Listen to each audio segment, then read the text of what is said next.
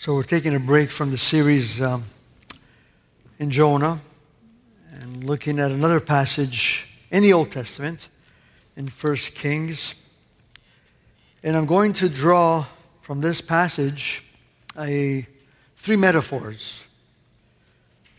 So using this passage as a background, or as a, that's right, as a background, I will uh, look at the importance of defending or cherishing our inheritance as fathers. Because this role in society is a diminishing one, one that is losing a lot of ground.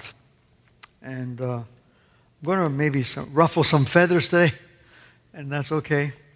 God's word does that at times, it ruffles our feathers. Um, but it's God's word, and we want to be able to say yes and amen to what his word tells us. So the passage I have before me is 1 Kings 21. And we're going to be reading the first 10 verses. I would encourage you to read the entire chapter uh, when you have the time to do so. It's a fascinating chapter. But we'll read the first 10 verses of 1 Kings chapter 21, 1 to 10. So would you stand for the reading of God's word, please?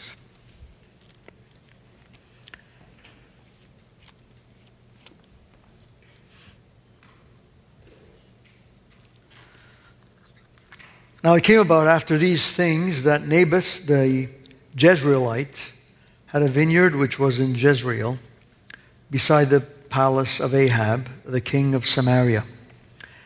And Ahab spoke to Naboth, saying, Give me your vineyard, so that I may have it for a vegetable garden, because it is close beside my house. I will give you a better vineyard in place of it. If you prefer, I will give you what it is worth in money. But Naboth said to Ahab, The Lord forbid me that I would give you the inheritance of my fathers. And so Ahab entered his house sullen and furious because of the answer that Naboth the Jezreelite had given to him, since he said, I will not give you the inheritance of my fathers. And he lay down on his bed and turned his face away and ate no food. But Jezebel, his wife, came to him and said to him, How is it that your spirit is so sullen that you are not eating food? And so he said to her, It is because I was speaking to Naboth the Jezreelite and saying to him, Give me your vineyard for money, or else, if it pleases you, I will give you a vineyard in place of it. But he said, I will not give you my vineyard. And Jezebel, his wife, said to him, Do you now reign over Israel? Arise, eat bread, and let your heart be joyful. I will give you the vineyard of Naboth the Jezreelite. And so she wrote letters in Ahab's name, sealed them with his seal, sent the letters to the elders and to the nobles who were living with Naboth in his city.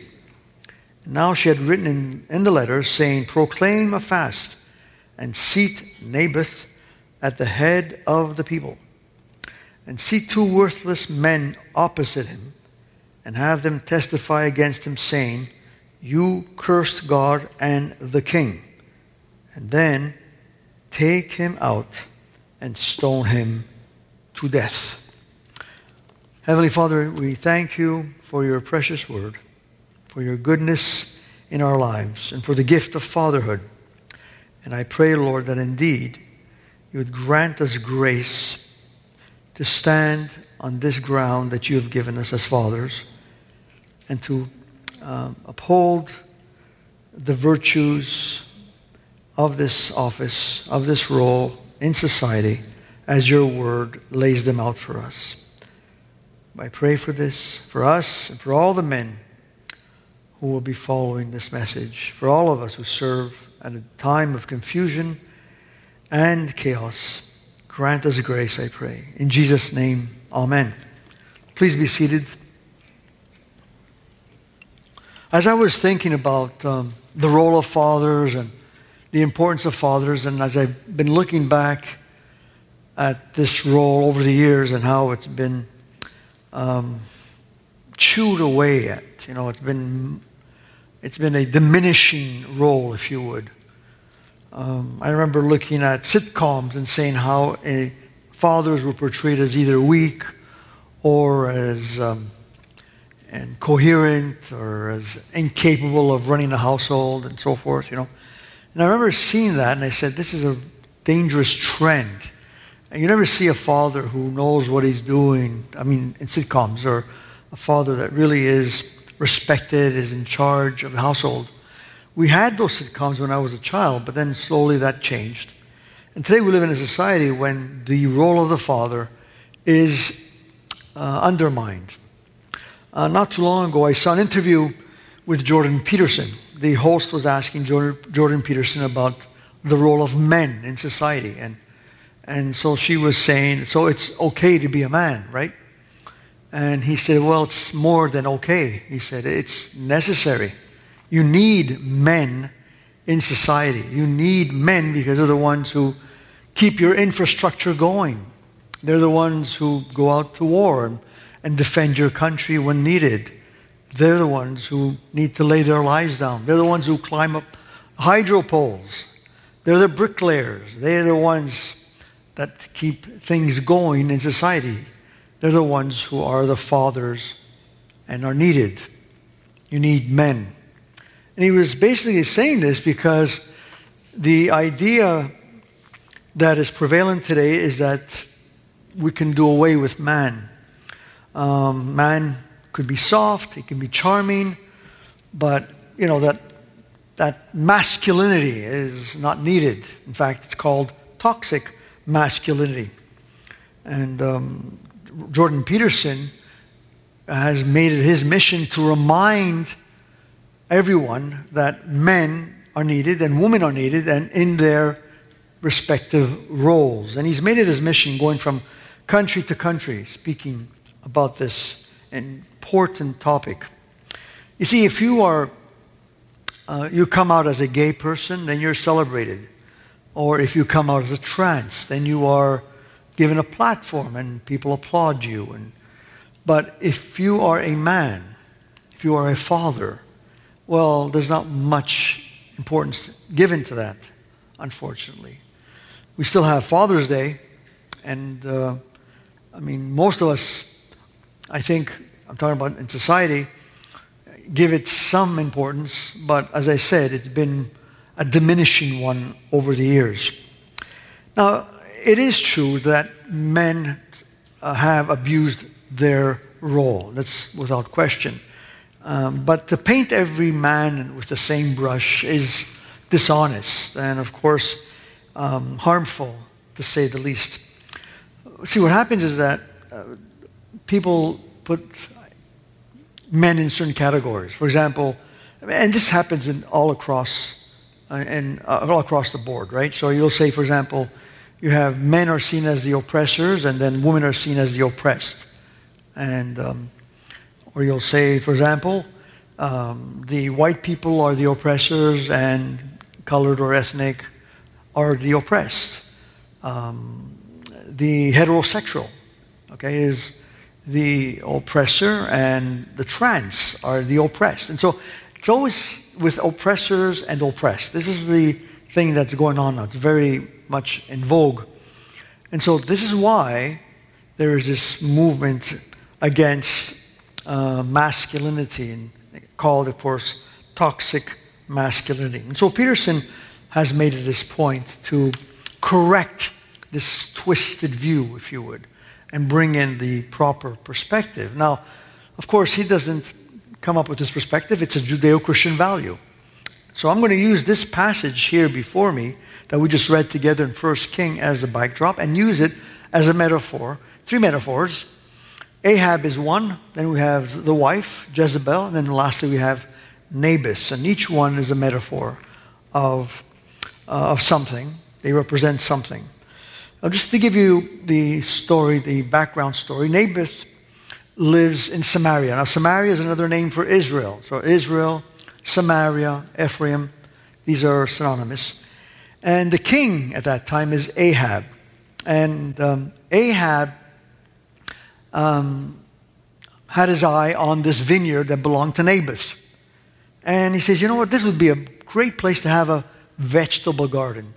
And so he approaches, or better yet, he summons, because he's the king, he summons Naboth and tells him, look, I'll give you either money or I'll give you a better vineyard. And of course, Naboth refuses. And, um, and the story begins and it launches in a, in a way that is very surprising because at the end, what happens is that Jezebel has Naboth killed. So that's the gist of it, so that he can get finally his vineyard. Now, let's go into the metaphors. First, Ahab, who does he represent? He represents a weak man. For example, in verse 4, we read So Ahab entered his house sullen and furious because of the answer that Naboth, the Jezreelite, had given to him, since he said, I will not give you the inheritance of my fathers. And he lay down on his bed and turned his face away and ate no food. So what you see here is the king of the north. He's a king, but you see him sullen uh, and depressed because he can't get his way. Now he was an unusual king. He was a very weak king right? He didn't exercise leadership. He was weak and manipulated, but on the other hand, he was an evil king. For, because we read in 1 Kings 21 25, there certainly was no one like Ahab who gave himself over to do evil in the sight of the Lord. So he was an evil king and did not walk in the ways of the Lord. There were just times in his life that he obeyed, but it was a feigned obedience at best. The kings of the north were all wicked, all ungodly. Ahab led the lot. He was the worst of the bunch. See, so he was a self willed man, nothing more than a child in a man's body. Now, that's the epidemic that we have today. Now, there's always been men who are childish, men who are immature, men who do not take responsibility. That's, I think, something that has always been around, but I think we have an increasing phenomenon of this, uh, of, the, of, this kind of childish man. Um, men who don't have a clue what it means to be a leader, do not want to lay down their lives and serve. Uh, just like Ahab, they're just self absorbed. They sulk, they behave like a child. Now, I, in God's word, we're told that uh, to enter the kingdom of God, we must be children. But what does that mean? Does it mean we are to be childish, immature? Well, no, because Paul specifically, writing to the church of Corinth, who, which was a blessed church, it came behind a no gift, as it says in 1 Corinthians, says these words in 1 Corinthians 13. When I was a child, I used to speak like a child and think like a child, reason like a child. When I became a man, I did away with childish things. So, why did he write this to the church of Corinth? Because the church of Corinth, in many, many ways, was childish. And you see the childishness coming out in their gatherings. For example, there were people who wanted the spotlight on themselves. They wanted to be viewed and seen by others, and so they break out in tongues or prophecy or whatever. And there would, there would be many of these um, manifestations, and Paul says you can't do that. You can't have more than three, two or three at most. So he brought in order, he brought in restraint so that people would not just be there to put on a show, right? So there's this trait of childishness, of it's me, it's about me, is common in a child, but it should not be common in an adult right? Or, for example, if someone would speak, another person would interrupt them because what he had to say, what he had on his heart, what he had as a revelation was now more important than what someone else was saying, right? Or, for example, at their Holy Communion, some would gorge themselves without any regard for those who were hungry. So, this kind of childishness was prevalent in the church of Corinth. And this is why Paul writes these words in 1 Corinthians 14 20 he speaks about the difference between being childlike and childishness.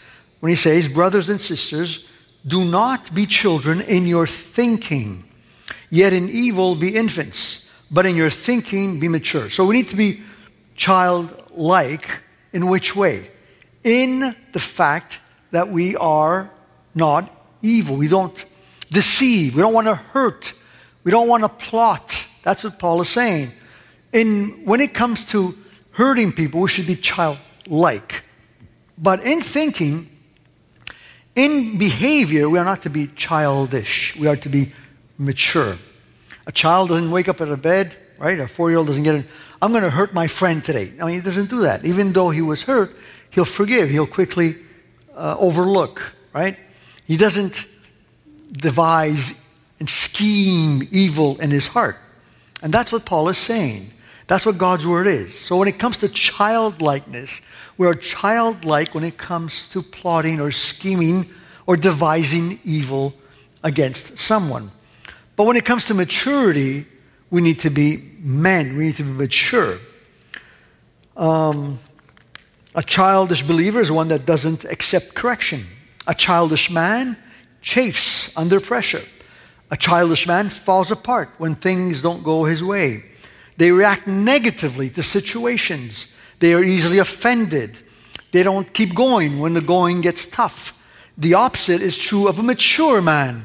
A mature man is one who welcomes uh, correction, welcomes um, the correction that comes with life, difficulties and trials. He listens, he learns, he seeks advice. A mature believer accepts responsibility. He doesn't run away when things get tough. That's the difference.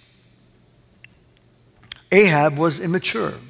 Ahab was childish and self absorbed as a child. I heard of one man who chose to walk away from his marriage rather than um, continue. Why? Because he grew up in a home where his mom and his sister served him hand and foot. They continued to do this for years. Then, when he got married, he thought that his wife would continue to serve him hand and foot. And when that didn't happen, well, he decided to opt out. I heard of another guy who uh, preferred to skateboard rather than work at his marriage. And it's really odd when you see this. This is very common. Others who uh, spend hours playing video games, these are married men rather than taking care of their home. You see, like I said, this childlike behavior, this immaturity has to be driven out of us. And we need to grow up and become men. Doesn't mean we're become like uh, joyless men, but it does mean we take responsibility. Uh, there's always been men like Ahab who have been childish and self absorbed. God designed us fathers to take responsibility, not to run away, not to chafe under pressure, but to stick it through and to surround ourselves with other men who are examples for us. We're called to lead, to be the head of the home, to lay down our lives for our families. If Ahab speaks of men who are weak, uh, Jezebel speaks of, of uh, women or of wicked manipulators. And I say women in particular, and I'll explain why. Here was a woman by the name of Jezebel, and of her in verse 7 it says, this is what she gives as encouragement to her husband who was sulking. Do you now reign over Israel? Arise, eat bread, let your heart be joyful. I will give you the vineyard of Naboth the Jezreelite. I will give it to you. Now, Jezebel was the wife of King Ahab, and uh, she was not a Hebrew. She came from Sidon, a neighboring country. When Ahab married her, she came with a dowry. The dowry was 450 false prophets of Baal and another 400 of Astarte. These prophets quickly got to work and turned Israel into an idol loving nation. That's what they did. And as his wife, she did not love her husband, she loved power and control. This was a deceitful woman with an agenda. She was, she was Machiavellian to the core. Deceit was the name of the game. There was no fear of God in this woman. Even after fire came down from heaven following Elijah's prayer. And when the people of God realized that God, Yahweh, was the true God, she was unrepentant and she was vile towards the prophet Elijah. Now, think of how she went about to secure the vineyard. It was evil to the core. She delighted in doing evil. what did she do? She tells the nobles and the elders of the city of Jezreel to gather the people and hold a special feast. All right, so people would come together and to honor Naboth in a special way, to put him at the head table. Imagine that. So it was just an evil plot.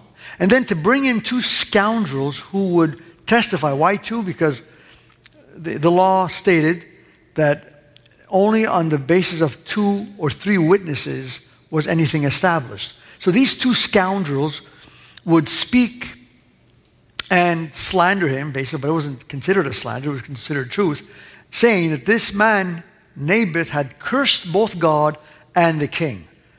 Can you imagine? And so immediately after that, they took him out of the town or out of the village and they stoned him to death.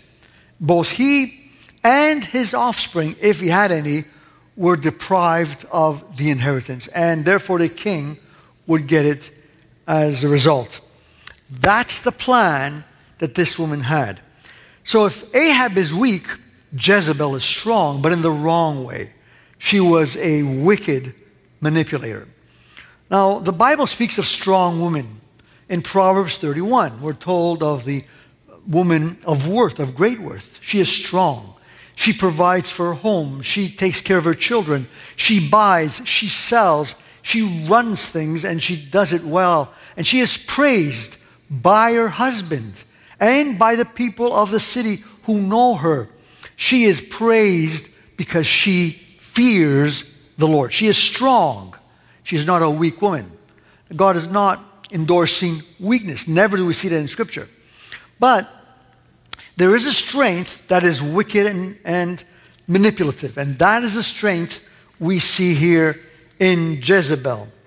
Um, think of how, for example, the feminist movement in our day has systematically changed the meaning of the role of woman and now even to what a, is a woman, to the definition of a woman. Not too long ago, there was an interview with the candidate for the U.S. Supreme Court, Ketanji Brown Jackson. She was asked a very simple question What is a woman?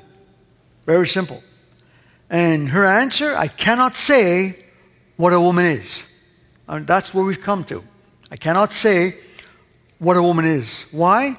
Because today, every individual has the right to choose their gender. So, gender is fluid. That is Jezebel at work. That is the feminist movement, and it's evil to the core. It goes against the very word of God. But it goes further than that. Uh, look at the concept of the nuclear family. Nuclear family is a husband, a wife, children. That's a nuclear family. That too is attacked. That model is ridiculed. Organizations have openly come out against the nuclear family, such as the BLM. They're not the only ones, but they've done it openly. We're living at a time when there is such contempt for the nuclear family, for what God's word defines as a man, for what God's word defines as a woman. And the feminist movement has systematically sold these ideas that men are oppressors and that the, uh, we don't need men. Now, I'm not denying that there haven't been cases where women have been mistreated and that men have definitely abused their role. But to take one brush and to paint everyone with that brush, every man, and to say that all men are oppressors, abusers, and misogynistic and, and uh, sexist and so forth, is just wrong. Wrong and dishonest. Um, Lena Dunham, who has built her name as a feminist, says this about men A woman needs a man like a fish needs a bicycle. In her recent tweet, she went as far as saying, I'd honestly rather fall into one million manholes than have one single man tell me to watch my step. That's pretty much where they stand.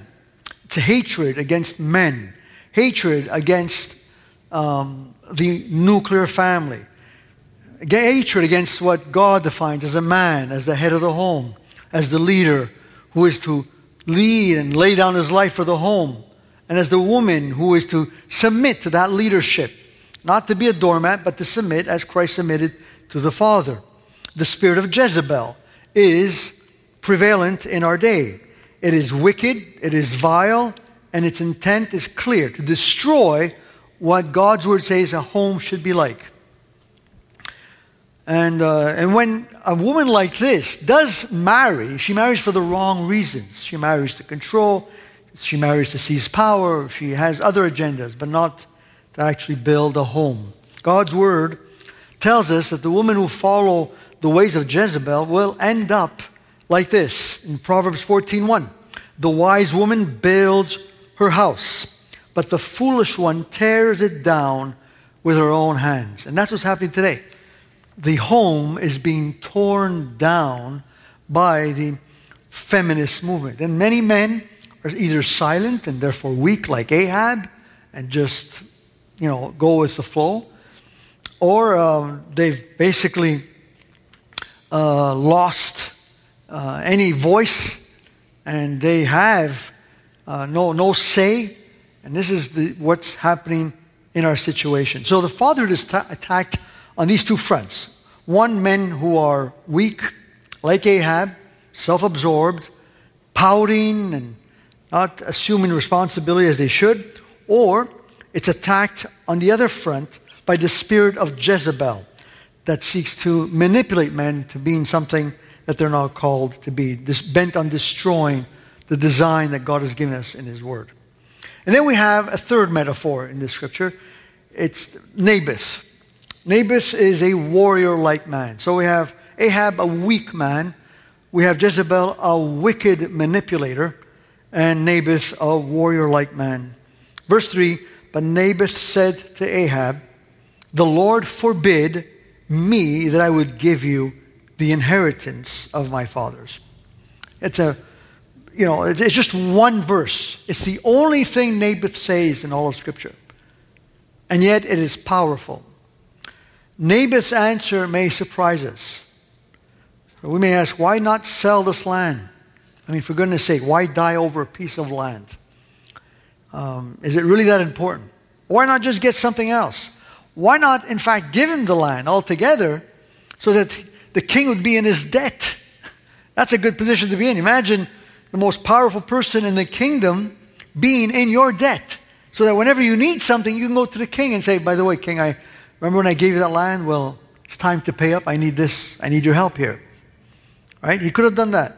He could have been an opportunistic, but he chose not to do any of that. Why? Naboth did not refuse to sell the land because he loved his land.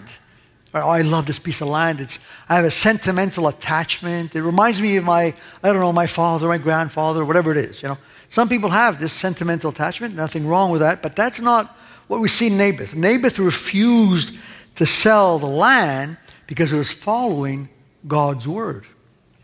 In Leviticus chapter 25, verse 23, it says, "The land, this is God telling God's people, moreover, shall not be sold permanently." because the land is mine. You are only strangers and residents with me. So God's word is clear. Israel was given this piece of land, Israel meaning the nation, called Canaan.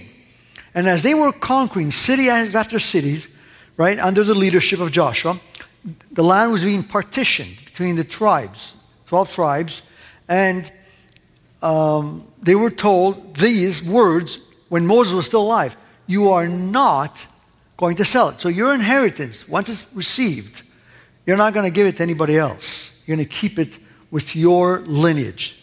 This was God's word. So Naboth took this seriously. That's why he says, God forbid. It's remarkable. Now, had he been fearful, he would have given up the land. Had he been opportunistic, he would have said, Of course, O king, it's yours. Just remember me. But Naboth showed incredible strength of character. This is my inheritance. And as fathers, this is what we need to do. We need to say, This, my role, what God has called me to do in my home, is my inheritance. We're not here to follow the trend of the society in which we live. We don't fall and capitulate and acquiesce to whatever's going on around us. We're here to go against the current. And that takes strength, it takes fortitude of soul. That's why I call him a warrior like man. Right? He was willing to pay the price to do God's will, and we need to be willing to pay the price. It's not going to stop. This is going to continue. This trend that Jez- of Jezebel will continue in society. And there will be an increasing number of men who will choose to be just simply weak and self-absorbed and act like and act childishly. Thank God for men like Jordan Peterson who are trying their best to reverse this trend. But this is going to continue. And that's why, as God's word, we're called to fight. Now, the word fight is not something we embrace easily. But Paul tells us to fight the good fight. In fact, he tells us in 1 Corinthians 9 that when it came to fighting, he did not shadow box. Now, shadow, what is shadow boxing? When you're just, you know, punching the air, you're on your own. You know, he, I don't shadow box. I fight a specific enemy. I fight with purpose. And I fight with his strength. In fact, I bring my body under. Another version says, I beat my body black and blue. Why do I do this? Because I'm fighting with purpose. I don't want to be at the end disqualified. So that's the, what we're called to do as fathers, to fight for our inheritance. And that's what Naboth did. Now, the question is how was Naboth able to say this, not to appear, not to a powerful man, but the most powerful man in the kingdom, to Ahab? How was he able to say this, knowing full well how wicked he was, how godless he was, because Naboth was one of the few God fearing men in Israel, and knowing also how wicked Jezebel was? How was he able to say no? Well, Proverbs uh, 29, verse 25 says this The fear of man brings a snare. The fear of man is a trap. When we're afraid of man, we fall into a trap. But the one who trusts in the Lord will be protected. Naboth feared God more than he feared Jezebel or Ahab. That's why. That's why he was able to say no. How will we be able to defend the inheritance that God has given us as fathers? How are we able to defend this role, this our families, to walk in the ways of the Lord, to stand for righteousness? How? We don't have it in ourselves, but we can if we fear God. If we fear God, when the time comes and Jezebel comes knocking or Ahab comes knocking, we will say, No, we will draw the line in the sand. We will be able to stand against them. Now, what happened to Naboth later on is a travesty, right?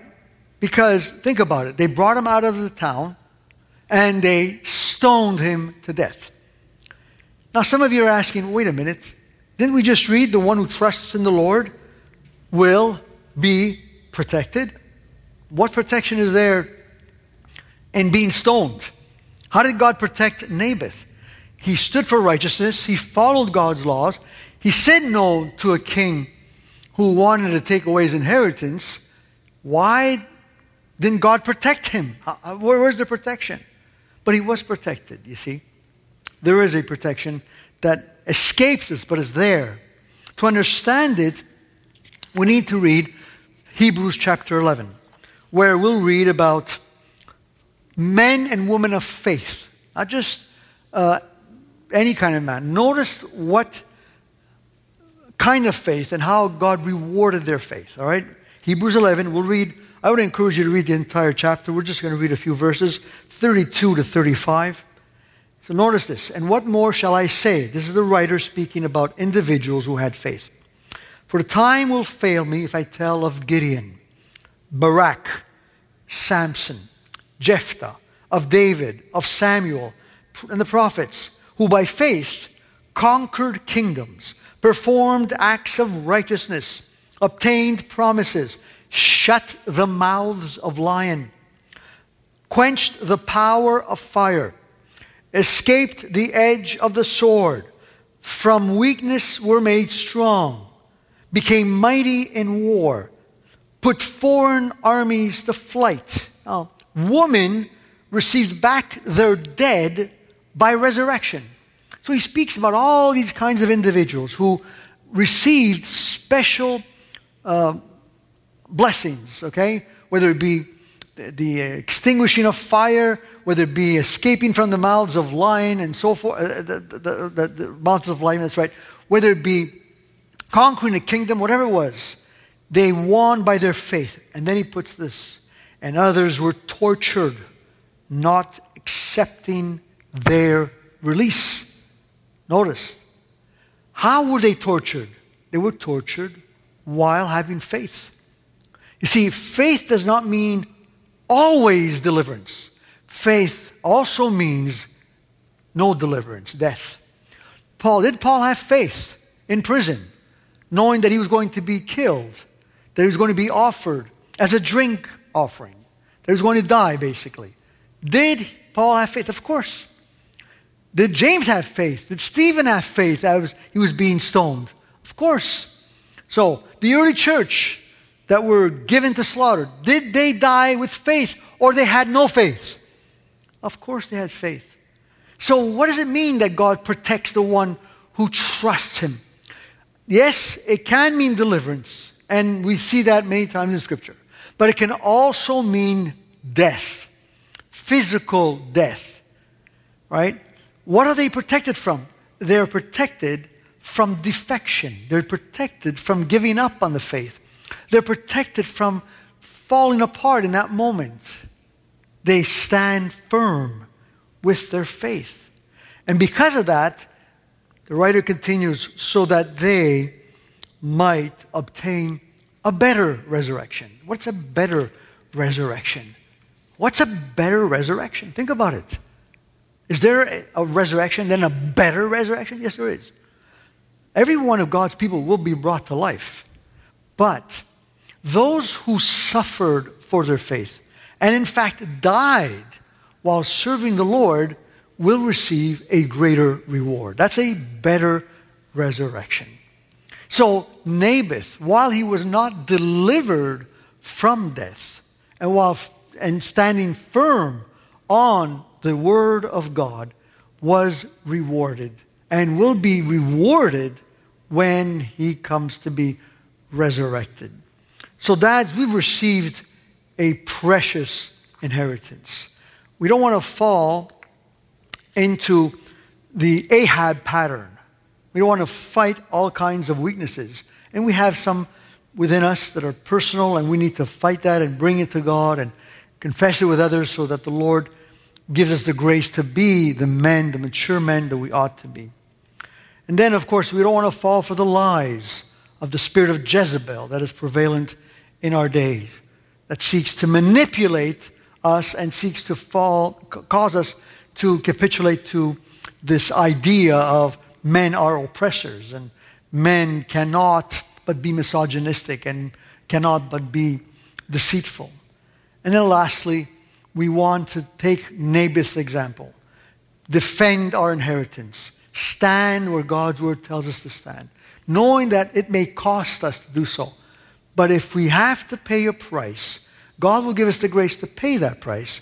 And at the end, we will get the reward for it. May the Lord give us grace to cherish, to defend, and to fight as good warriors and protect the gift of fatherhood that God gave us.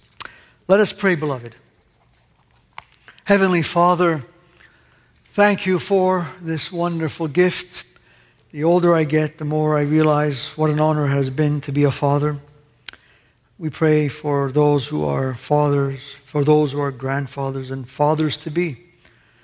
Lord, this is not an easy task. It's not for the faint of heart. We cannot, in our own strength, do this we are uh, prone to make mistakes, prone to um, overreact, prone, yes, to be childish and self absorbed. And so we need your grace to put to death all those traits that are childish. We want to be childlike, but not childish. Help us to grow in maturity. And then, of course, to not give in to the spirit of this age, the spirit of Jezebel that is so prevalent today. Lord, thank you for the women in our lives that are godly, that are strong, they fear you, they walk with you. They've been a blessing to us as men, our mothers, our wives, and we thank you for those. And we ask for grace, Lord, that we may be the men that you've called us to be. We think of those women who are forced not uh, to have a man or have been abandoned by their, their male counterpart and they've been forced to raise their families on their own. Give them grace, Lord, so they will not get discouraged and overwhelmed. Give us grace as a church to take care of these women and to be present there for them when the time is needed. I pray, O oh Lord, that you will strengthen us as a church, that we will continue to honor you and grow in your ways. And this we ask in the precious and glorious name of our Lord. Amen.